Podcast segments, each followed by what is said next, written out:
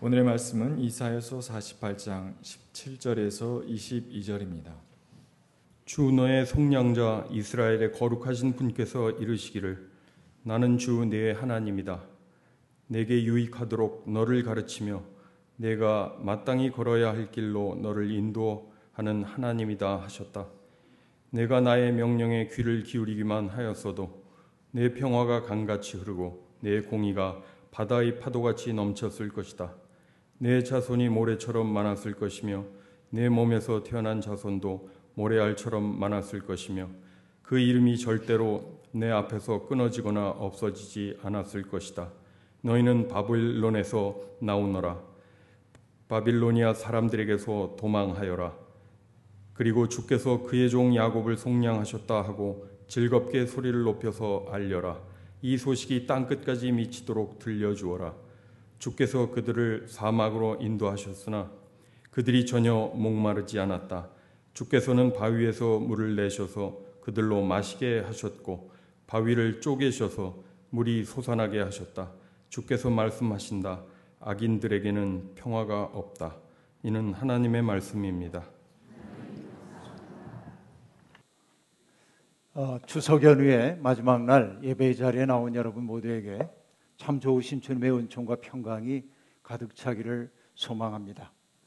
이런저런 일들로 우리의 마음이 날카로워질 수밖에 없는 게 아, 도시의 삶이고 또 현대의 삶이 아닌가 싶습니다. 때때로 고향을 찾아가야 하는 그때는 우리의 마음이 원만하고 둥그러지라고 주님이 우리에게 베푸신 은혜가 아닌가 생각해 봅니다. 여러분의 마음이 어느 정도 둥그러지셨는지 궁금합니다. 얼굴만 둥그러지지 않고 마음까지 조금은 부드럽고 원만하게 아, 둥그러져 돌아왔기를 바랍니다. 아, 사람이 이 세상을 산다고 하는 것은 하나의 과제 속에 있다고 얘기할 수 있겠는데 어떤 분은 아, 하나님이 사랑을 배우라고 우리에게 주신 기회가 인생이라고 말하기도 합니다. 또 어떻게 보면 우리에게 주어져 있는 믿음의 길이라고 하는 것은 다른 것이 아니고 우여곡절을 겪으면서도 끝끝내 그리스도라고 하는 표대를 향하여 나아가기를 멈추지 않는 것 이런 것이 믿음의 삶이라는 생각이 들기도 합니다. 그러나 살다 보면 우리는 넘어지기도 하고 곁길로 가기도 하고 하지 말아야 할 일을 하기도 하지요.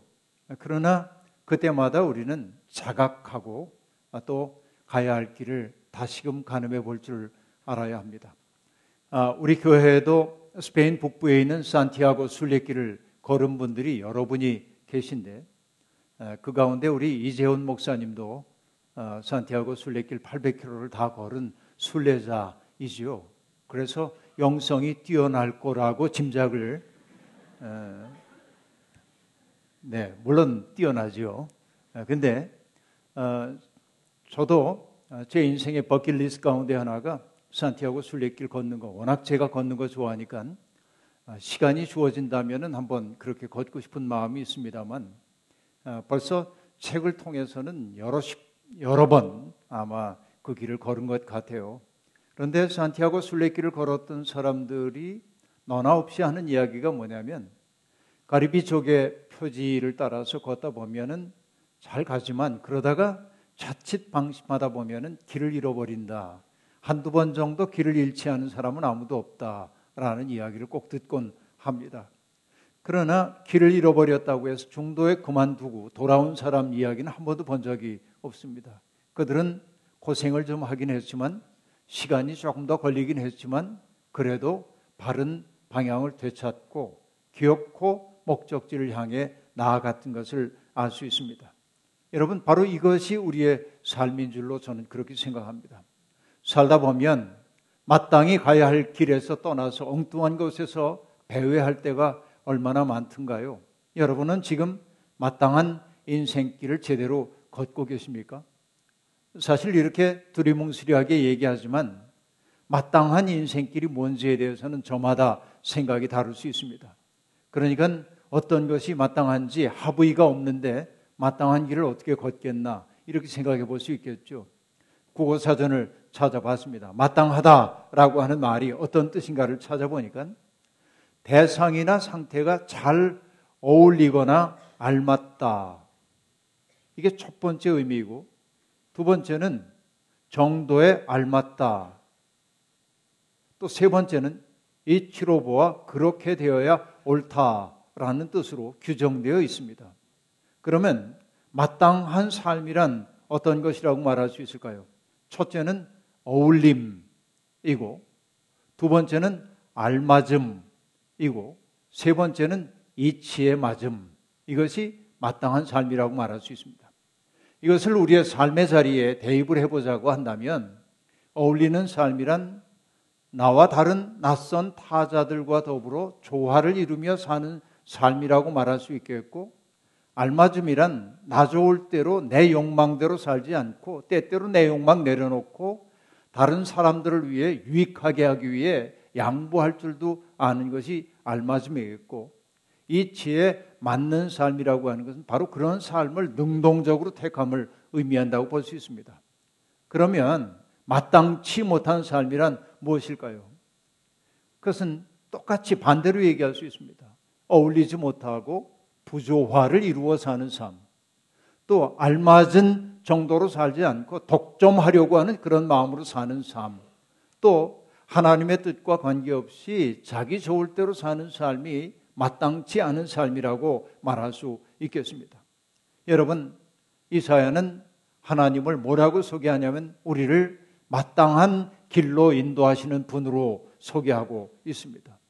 그 하나님을 소개하는 이사야의 용어는 이렇습니다. 주 너의 속량자 이스라엘의 거룩하신 분이라고 말합니다. 여기에서 속량자라고 하는 그 번역어는 히브리 말로 가엘이라고 하는 말의 번역어입니다. 가엘은 조금 어려운 말일 수도 있습니다만 친족의 의무를 감당해야 하는 사람을 일컫는 말입니다. 달리 말하면 이런 얘기입니다. 형이 자식 없이 세상을 떠났습니다. 그때 동생의 의무는 뭐냐면 형수와 결혼을 함으로 그들 사이에 태어난 아들을 죽은 형의 아들로 삼는 것입니다. 이게 가엘의 의무입니다. 소위 얘기하는 형사 취수라고 하는 것이죠. 또 가엘의 의미는 뭐냐면 가까운 친족 가운데 누군가가 가난해져서 자기가 물려받았던 땅을 누군가에게 넘겨야 할 때 그 땅을 가장 먼저 구입해 주는 의무를 감당해야 하는 사람. 또 내가 나의 몸을 누군가에게 종으로 팔아야 할 때 종으로 팔려가게 된 친족을 대신해서 값을 치러줌으로 그를 자유케 하는 사람. 이것이 가엘입니다. 그리고 친족들이 외부의 사람들에 의해서 해코지를 당했을 때 그를 대신하여 보복하는 것도 가엘의 의무 가운데 하나였습니다.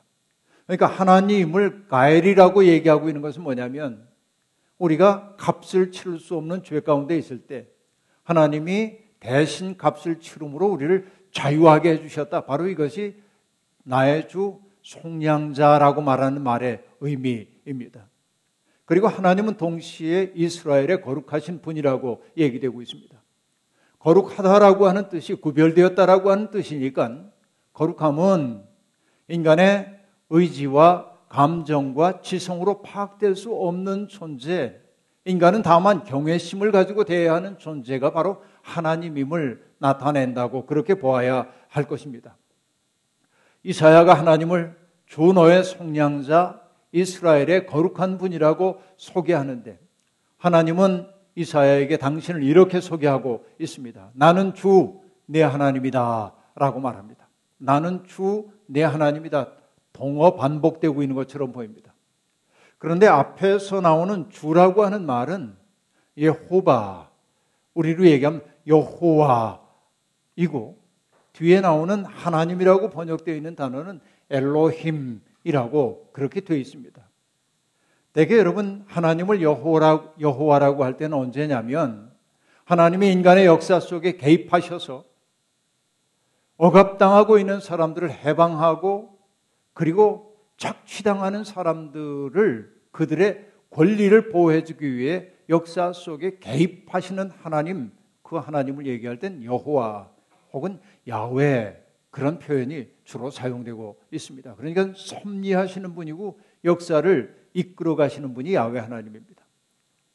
그런데 엘로힘 하나님은 대개 언제냐면 인간보다 무한히 질적으로 차이가 나서 온 세상을 창조하신 그런 초월자 하나님, 온 세상을 만드시고 섭리하시는 인간과 무한히 차이가 나는 그 하나님을 일컬을 때 엘로힘 이런 표현을 쓰곤 하죠. 그런데 오늘 본문에서 하나님이 스스로를 소개하기를 이 둘은 둘이 아니죠. 나는 주 너희 하나님이다. 나는 여호와 너희의 엘로힘이다라고 말하므로 오늘 이스라엘을 구원의 길로 인도하려고 하는 그 하나님이 얼마나 놀라운 분인지를 얘기하고 있는 것입니다. 그 하나님이 하시는 일, 그것이 뭐예요? 백성들을 가르쳐 유익하게 하고 그들이 마땅히 걸어야 할 대로 인도하신다라고 말하고 있습니다. 앞에서 우리는 마땅한 삶이라고 하는 것의 척도를 몇 가지로 얘기했죠. 첫째는 어떤 것이었습니까? 어울리는 삶. 그 다음엔 뭐냐면 알맞은 삶. 세 번째는 이치에 맞는 삶. 이것이 마땅한 삶이라고 얘기했고, 하나님은 바로 그런 삶으로 우리를 인도하신다. 바로 그렇게 사는 것이 우리에게 궁극적 유익이 된다고 가르치는 분이다. 하고 말했습니다. 결국은 마땅한 삶이란 뭐냐면 하나님의 마음에 조율된 삶이라고 말할 수 있습니다. 이것을 함석권 선생님은 뭐라고 표현했냐면 믿음이란 전체의 뜻에 수정된 마음이다. 그렇게 말합니다. 암술과 수술에 있는 것들이 만나가지고 생명을 탄생시키는 그 수정을 지금 얘기하고 있는 것입니다. 전체란 하나님이죠. 하나님의 뜻이 내 속에 들어와서 이 속에서 생명이 잉태된 것을 믿음이라고 말한다. 라고 말할 때, 여러분, 내가 정말 하나님을 믿는 사람이라고 한다면 다른 것 없습니다. 하나님의 마음에 조율된 마음이 되어 사는 것, 바로 그거라고 볼 수 있습니다. 이렇게 조율된 사람들은 어떻게 삽니까?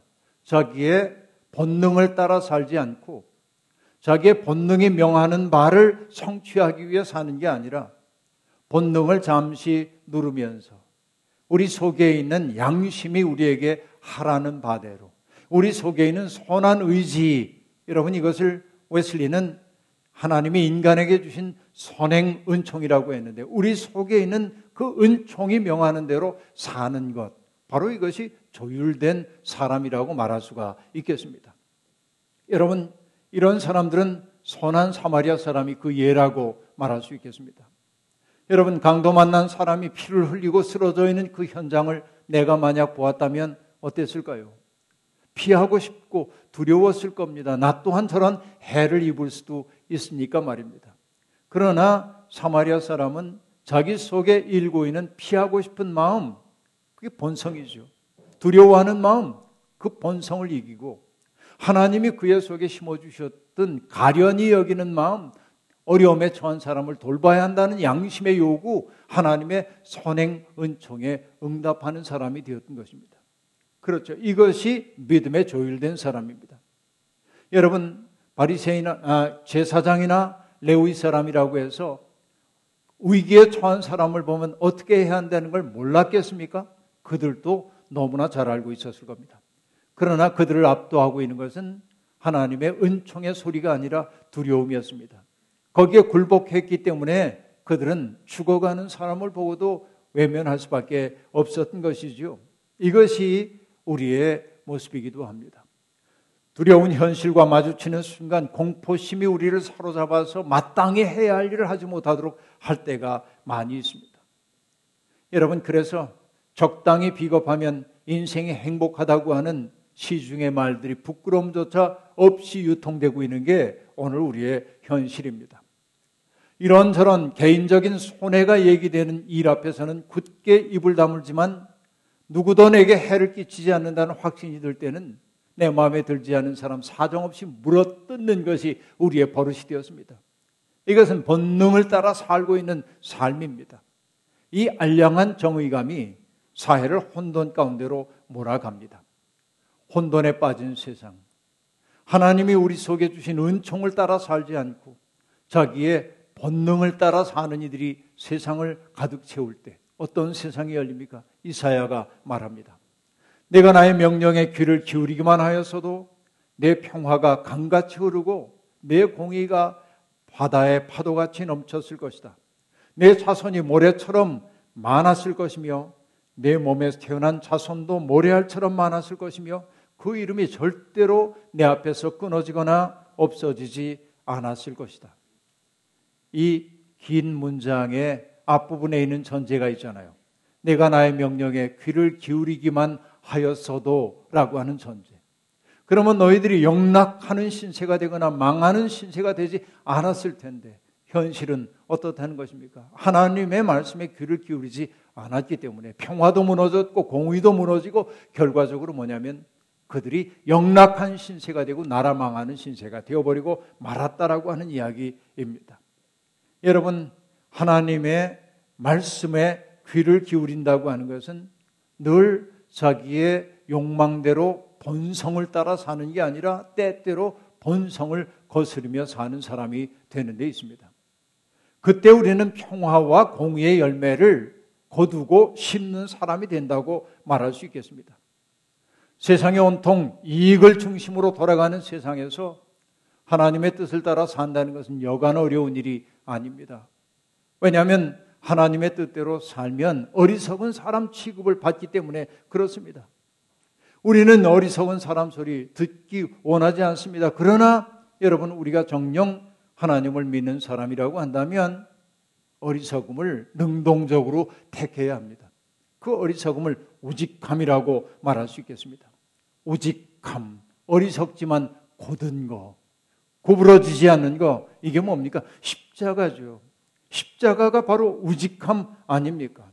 십자가의 길은 세상 사람들에게 어리석어 보입니다. 그 때문에 여러분 옛사람은 우리에게 이런 지혜를 알려주고 있습니다. 대지야구라고 말이죠. 큰 지혜는 마치 어리석은 것처럼 보인다. 라고 한 말이에요. 대지야구라고 말합니다. 큰 지혜는 어리석어 보이지요. 바로 이것이 십자가 아닙니까? 십자가는 바로 어리석어지는 것입니다. 여러분, 우리는 어리석음을 능동적으로 택하지 못하기 때문에 우리의 믿음이 약화된 것 아닙니까? 우리가 내적으로 든든한 사람 되지 못한 것은 어리석어지지 않으려고 몸부림치기 때문이 아닙니까? 우리의 마음이 흔들리고 있는 까닭은 우직함을 잃어버렸기 때문 아닙니까? 내 마음이 파도에 떠밀리는 부평처처럼 흔들릴 때마다 저는 주님이 게세만의 동산에서 베드로에게 하셨던 말씀을 기억합니다. 시모나 시모나 보아라. 사탄이 밀처럼 너희를 체질하려고 너희를 소나기에 넣기를 요구하였다. 내 마음이 우직함을 잃어버리고 이렇게 춤추고 있는 까닭은 사탄이 우리의 마음을 지배하기 때문이 아닌가라는 것. 여러분, 우리가 명심해야만 합니다. 우리가 정령 하나님을 믿는 사람들이라고 한다면 어리석음을 붙들어야 합니다. 노자 19장에 나오는 말씀, 견소 포박하면 소사 과욕이니라 라고 말합니다. 견소, 소는 바탕 소자입니다. 바탕, 본바탕, 가장 소중한 것을 바라보고 소박, 박이라는 게 통나무 박자니까 그 우직함을 탁 붙들면 정말 본바탕이 되는 것을 보고 우직함을 탁 붙잡으면 소사과욕이니라 나라고 하는 것은 줄어들고 욕망이라고 하는 것도 줄어들 수밖에 없다 말이죠.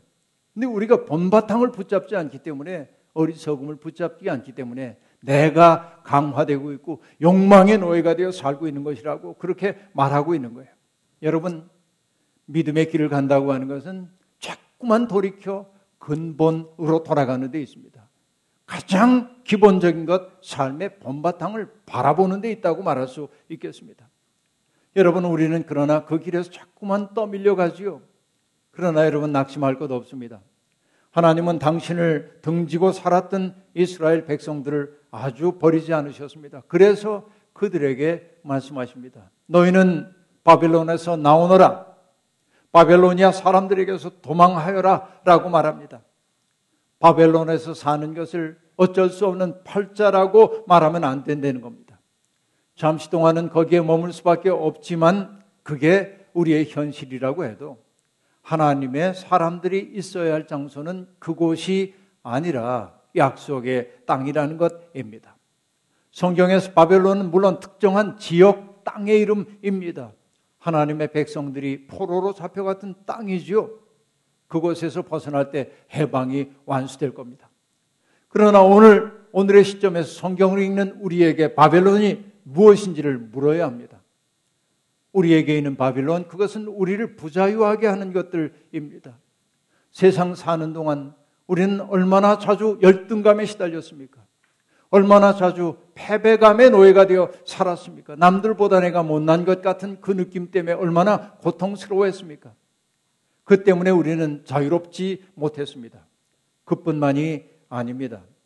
여러분, 우리 속에 누군가에 대한 분노, 낙심하는 마음, 쓰라린 기억들, 증오심, 그 모든 것들이 우리를 사로잡는 일종의 바벨론입니다.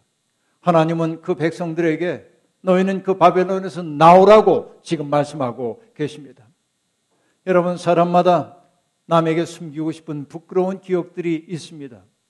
부끄러운 기억이 하나도 없는 사람은 단 하나도 없을 거라고 저는 확신합니다. 왜냐하면 우리는 해서는 안 될 일을 할 때도 많았고 마땅히 해야 할 일을 하지 않을 때도 많은 사람이기 때문에 그렇습니다. 두려움 때문에 제사장과 레위 사람처럼 내가 있어야 할 현장을 떠나 등 돌리고 떠나간 적이 얼마나 많이 있습니까? 그런 기억이 상처가 되어 우리를 사로잡습니다. 바로 그게 우리의 바벨론입니다. 그러나 여러분 열등감과 패배감, 쓰라림, 분노, 증오심은 우리의 운명이 아닙니다. 투덜거리면서 그것을 운명처럼 받아들이고 거기에 살면 안 됩니다. 거기에서 벗어나는 모험을 감행해야 합니다. 우리를 부자유하게 하는 그 바벨론에서 벗어나야 합니다. 그것이 하나님의 뜻입니다. 그러기 위해서는 나의 연약함을 하나님 앞에 인정하고 하나님의 은총을 구하는 절실함이 필요합니다. 하나님의 마음이 우리 속에 올 때 비로소 나는 나를 용납할 수 있어요. 하나님의 마음이 내 속에 들어올 때 비로소 내게 상처를 입혔던 사람들을 내 삶으로 받아들일 수 있는 여백이 우리 속에 생겨요. 내 능력만으로 안 돼요. 그러기에 하나님 앞에 자꾸만 은총을 구할 수밖에 없습니다. 물론 내 마음속에 바벨론에서 벗어나오기까지는 시간이 오래 걸립니다. 그럴 수밖에 없습니다. 하지만 잊지 마십시오. 하나님은 우리의 연약함까지도 사랑하십니다. 여러분, 제가 자주 얘기했기 때문에 여러분 다 아시겠습니다만, 일본의 작가인 엔도 휴사쿠는 침묵이라고 하는 책을 썼죠. 그가 그 침묵이라고 하는 책을 쓰게 된 계기를 스스로 밝힌 바가 있습니다. 어느 날 그는 나가사키를 가서 박물관에 들어갔다가 후미에라고 하는 것을 보게 됩니다. 후미에란 한자로 밟을 답자와 그림 회자를 쓰는 답회입니다. 밟기 위해 그려진 그림이라는 뜻입니다. 여러분 이 후미에라고 하는 것은 어떤 것이냐면 17세기에 일본에서 만들어졌던 것인데 여러분 아, 도쿠가와 이에미스라고 하는 사람 17세기 초의 사람인데 그 사람이 일본의 기독교인들을 박해하기 위해 만든 장치입니다. 놀랍게도 여러분 17세기 초에 일본의 기독교인 인구가 40만 명 내지 60만 명이었다고 합니다. 인구로 따져보면 굉장한 수라고 얘기할 수 있습니다. 그런데 정책이 바뀌었기 때문에 서양 선교사들을 다 쫓아내고 그리고 예수 믿는 사람들을 박해하기 위해서 사람들을 색출하기 시작했습니다. 색출해서 하는 일이 뭐냐면 의심스러운 사람 앞에 예수님이나 마리아가 그려져 있는 그림을 앞에 놓고 밟고 지나가라고 하는 거예요. 예수를 믿지 않는 사람들은 그것을 밟는 거 주저없이 지나갔습니다. 그러나 예수님을 믿는 사람들, 그 아름다운 얼굴에 붙들려 살았던 사람들은 차마 그것을 밟을 수 없어서 주저합니다. 주저하는 것은 그가 예수 믿는 사람임을 드러내는 증거이죠. 그들은 고문을 당하거나 고문 당하다가 죽임을 당하기도 했습니다. 처음에는 그림으로 그려졌지만 그것이 금방 찢어지고 했기 때문에 나중에 동판에 그것을 새겨서 밟도록 만든 겁니다. 엔도 휴사쿠가 나가사키에서 봤던 것은 여러 사람이 밟아서 시커먼 기름때가 묻어 있는 엄지발가락 자국이 나 있는 그런 동판이었습니다. 그 후미에를 바라보면서 엔도시아의 마음속에 떠오른 것이 세 가지였습니다. 첫째, 이 동판을 밟은 사람들은 어떤 사람이었을까라는 게 첫 번째 질문. 두 번째는 뭐냐면 이 동판을 밟을 때 그들의 마음이 어떠했을까라고 하는 게 두 번째 질문. 세 번째 질문은 만약에 내 앞에 후미에가 놓인다면 나는 밟을 것인가 밟지 않을 것인가. 작가답게 그는 상상을 동원해 봅니다. 그리고 세 번째 질문에 대한 답을 내립니다. 자기는 나약한 존재이기 때문에 후미에를 밟았을 거라는 거예요. 그러면 하나님은 후미에를 밟은 나를 버리실까? 후미에를 밟은 사람은 구원받을 수 없는가? 나약한 사람, 나약함 때문에 하나님을 배신한 사람은 구원받을 수 없는가? 이 질문이 그로 하여금 침묵이라고 하는 책을 쓰게 한 거예요. 그리고 그 침묵이라는 책 속에서 그가 드러내고자 하는 하나님은 뭐냐면 나약함까지도 품어 안아주시는 하나님의 크고 넓은 사랑을 이야기했던 겁니다. 그 이야기를 들려주면서 엔도는 이렇게 얘기합니다. 누구에게나 후미가 있다. 가장 아름답다고 생각했던 가치를 배신했던 스라림의 기억은 누구에게나 있다라고 하는 거예요. 우리에게도 다 후미가 저마다 있습니다. 예수님의 얼굴을 밟지는 않았지만 여러분 내가 소중하다고 생각했던 그 가치를 저버리며 살 때가 얼마나 많이 있었습니까? 그런데도 불구하고 하나님은 우리를 버리지 아니하시고 우리를 끝내 인내하는 사랑을 가지고 우리를 이끌고 계신 것이지요. 그렇습니다. 여러분, 그럼에도 불구하고 우리는 그 나약함을 부둥켜 안으시는 하나님의 사랑에 의지해서 여전히 나약함 속에서만 있어서는 안 됩니다. 두려워 피하고 싶지만 어떤 현실 가운데서는 우뚝 서야 할 때도 오는 법입니다. 나약함을 딛고 서서 겁 많은 자의 용기를 가지고 불의를 꾸짖고 불의에 맞설 수도 있어야 합니다. 내 믿음이 무엇인지를 얘기할 수도 있어야 합니다. 그런데 놀랍게 그렇게 하게 될 때 나를 옥죄고 있었던 그 부자유함들이 벗겨져 나가고 영혼의 자유를 얻게 되는 거죠. 주님이 원하시는 것은 바로 우리가 그런 삶을 누리기를 바라는 것입니다. 주님의 십자가 처형 이후 골방에 숨어 지냈던 제자들은 오순절 성령의 강림 사건을 경험한 후에 어찌했습니까? 골방문을 열고 나와서 그 이름 예수의 이름으로 말하기 시작하잖아요. 고난도 죽음도 그들을 멈출 수 없게 만들지 않아요. 이것이 믿음의 길 아니겠습니까? 예수와 함께 고난받는 것 마다하지 않았어요. 그래서 여러분 바울 사도가 말합니다. 절대 자유를 경험했기 때문에 죽음아 너의 승리가 어디 있느냐? 죽음아 너의 독침이 어디 있느냐라고 말합니다. 이미 나약한 자였지만 두려워 넘어지는 자였지만 성령의 능력으로 일켜진 존재가 되어서 그는 죽음에 대한 죽은 사람이 되었던 거예요. 이것이 그리스도를 경험한 사람의 승리의 고백입니다. 은혜 안에서 이런 자유를 경험한 사람들이 해야 할일 있죠. 그것은 주님께서 주의 종 야곱을 속량하셨다고 세상 앞에 널리 알리는 겁니다. 그 기쁜 소식이 온 세상에 번져가도록 외치는 일입니다. 바벨론에서 벗어나는 일 두려웠지만 그래서 바벨론에서 벗어나서 사막으로 들어갔지만 위험 속에 들어갔지만 사막에서 하나님께서 반석에서 물이 솟아나오도록 해서 마른 목 죽이도록 해 주셨다고 하나님의 구원에 대한 이야기를 세상 앞에 들려줘야 합니다. 여러분 어떻습니까? 우리는 다른 이들과 더불어 나눌 신앙의 이야기가 있습니까? 이런저런 잡담 말하는 게 아니라 믿음의 길을 택함으로 우리가 성취한 삶의 변화에 대한 이야기가 우리에게 있습니까?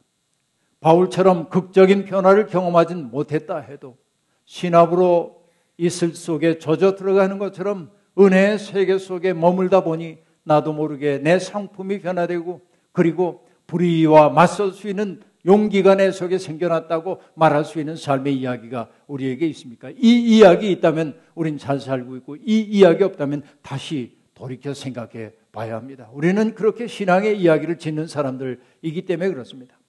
여러분, 개인의 문제에만 골몰하고 살던 사람들이 공적인 삶의 영역에서 책임적인 주체로 선 이야기를 우리는 감동적으로 바라봅니다. 그들은 두려움 없는 사람들이 아니라 두려움을 넘어선 존재들입니다. 믿음의 길을 걷는 사람들은 하나님께서 역사의 주인임을 자각하면서 구원의 노래를 늘 불러야 합니다. 우리의 노래가 아름다운 세상을 만들려는 우리의 꿈이 세상의 소음 속에 파묻혀 버리지 않도록 우리는 목소리를 높여야 합니다. 우린 이런 세상 살고 싶다고. 우리가 지향하는 세상은 이런 세상이라고. 우리는 이익을 따라 움직이는 사람들이 아니라 평화와 공의의 세상을 내다보며 사는 사람들입니다. 우리가 부르는 평화와 공의의 노래가 그치지 않아야 우리 사회는 새로워질 겁니다. 자기 이익을 위해 타인을 수단으로 삼는 악인들에게는 평화가 없습니다. 하지만 주님의 은총 안에서 두려움을 극복하며 걷는 이들에게는 하늘이 주는 평화가 있습니다. 주님의 은총으로 우리의 삶이 오늘과 내일의 우리의 삶이 하나님 나라에 대한 증언이 될 수 있기를 간절히 축원합니다. 주신 말씀 기억하며 거듭의 기도 드리겠습니다.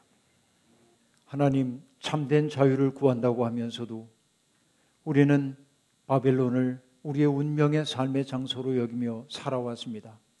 원망과 분노, 열패감 이런 것들이 우리를 사로잡고 놓아주지 않습니다. 주님은 거기에서 나오라 명하십니다.